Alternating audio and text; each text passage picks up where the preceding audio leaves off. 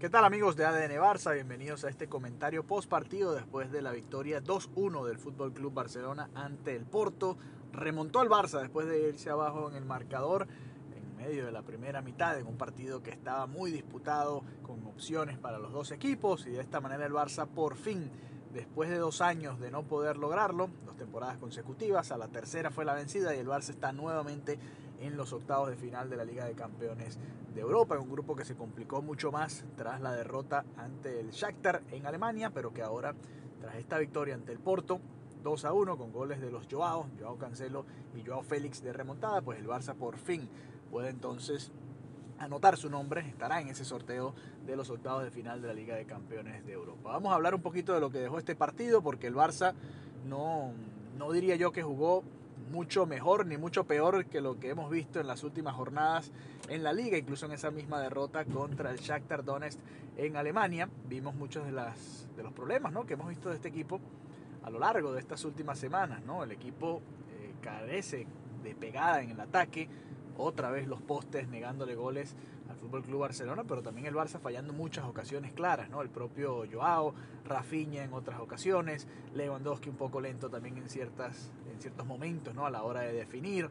Pedri también le quedó un balón en el área y no pudo definir. El Barça le costó muchísimo, ¿no? Más allá de esas dos acciones puntuales en las que Joao Cancelo se monta el equipo al hombro, el Barça realmente no supo cómo definir las tantas ocasiones que tuvo. Y ojo que también viéndolo desde el otro lado, el Porto también tuvo muchas ocasiones claras.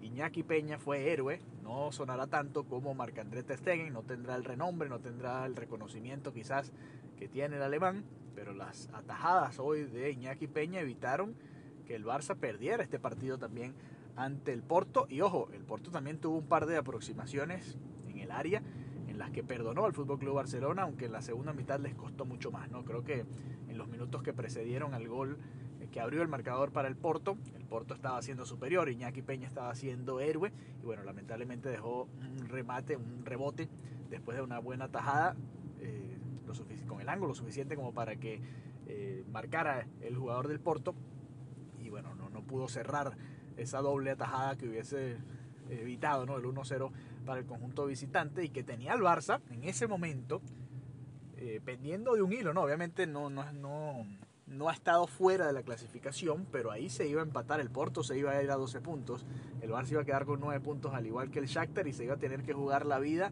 en esa última jornada dependiendo también de lo que sucediera en el otro partido de la fecha. Pero bueno, se pudo remontar el partido gracias a Joao Cancelo que marcó un golazo, reaccionó realmente rápido el Barça para empatar el partido tuvo ocasiones también para irse arriba en esos minutos finales de la primera mitad y al final no llegó el, segundo gol sino hasta ya después, ¿no? en, la, segunda parte.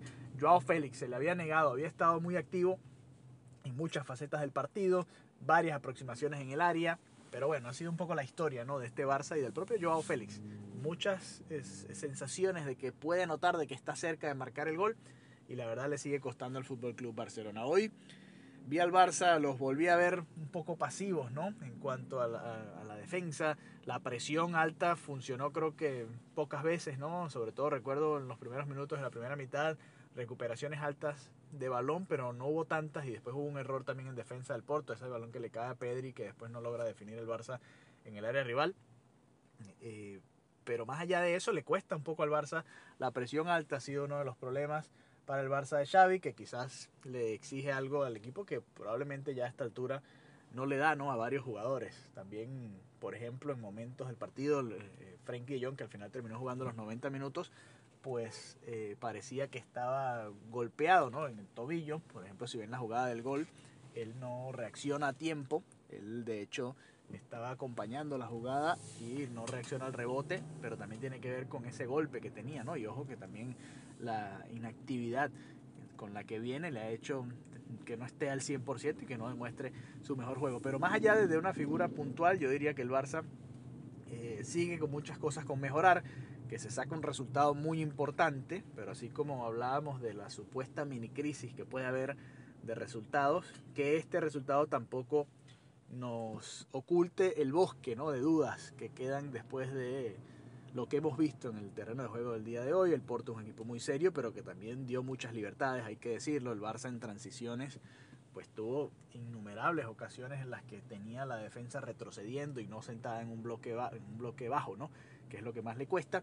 Y al Barça le costó terminar de definir esas ocasiones de gol. Yo siento, y ustedes van a ver la repetición cuando vean los highlights, las jugadas más destacadas de cada partido, cada vez que se termina la jugada de un lado del ataque del Barça, el otro lado por lo general se está quejando pidiendo el balón. Vean las reacciones y, no es normal ¿no? que suceda tanto que cuando la jugada va por el lado de Joao Félix y Joao Cancelo, del otro lado Rafinha y Lewandowski levantan las manos y no están contentos con lo que está sucediendo. Cuando la jugada por el lado derecho, eh, hoy estaba Araujo y, y, y también Lewandowski, pues del otro lado Cancelo y Félix y a veces Pedri piden el balón yo todavía siento que hay falta conexión entre las muy buenas figuras que tiene el Barça, tanto en el medio campo como en el ataque, y en este tipo de, momentos detallan esa quizás desconexión, ¿no? Y, puede tener que ver con lo que se habla de las diferencias dentro del vestuario. Pero bueno, más allá de todo eso, victoria importante del Barça, el Barça clasifica a los octavos de final de la Liga de Campeones de Europa, por fin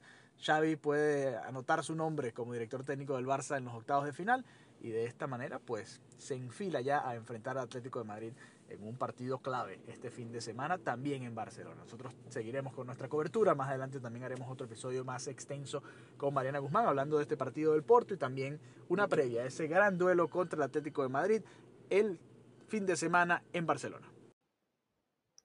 Amigo de ADN Barça o amiga de ADN Barça, si aún no nos sigues, te invitamos a que lo hagas en arroba ADN Barça Pod. Además, también lo puedes hacer en nuestras cuentas personales. La de Mariana, que está allá en Barcelona y siempre está yendo al Camp Nou a cubrir al equipo, es arroba Marianita Guzmán. Repito, arroba Marianita Guzmán, ahí la puedes seguir. Y también me puedes seguir a mí, Alejandro Villegas, en arroba Alejandro VG32. Todas estas cuentas, tanto en Instagram como en Twitter. Así que ya sabes, si quieres mantenerte al día de toda la actualidad del Fútbol Club Barcelona y todo lo que va sucediendo, que es bastante alrededor del Barça, pues nos puedes seguir en estas cuentas y además de escuchar nuestro podcast, ver lo que vamos comentando día a día con respecto a la situación del Barça en diferentes aspectos de la vida futbolística del club. Un abrazo y hasta la próxima.